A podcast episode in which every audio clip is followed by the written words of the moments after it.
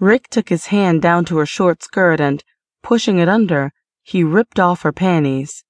He then pushed her onto her back on a grassy patch and, pinning her down with one hand, he used the other one to pull open his pants.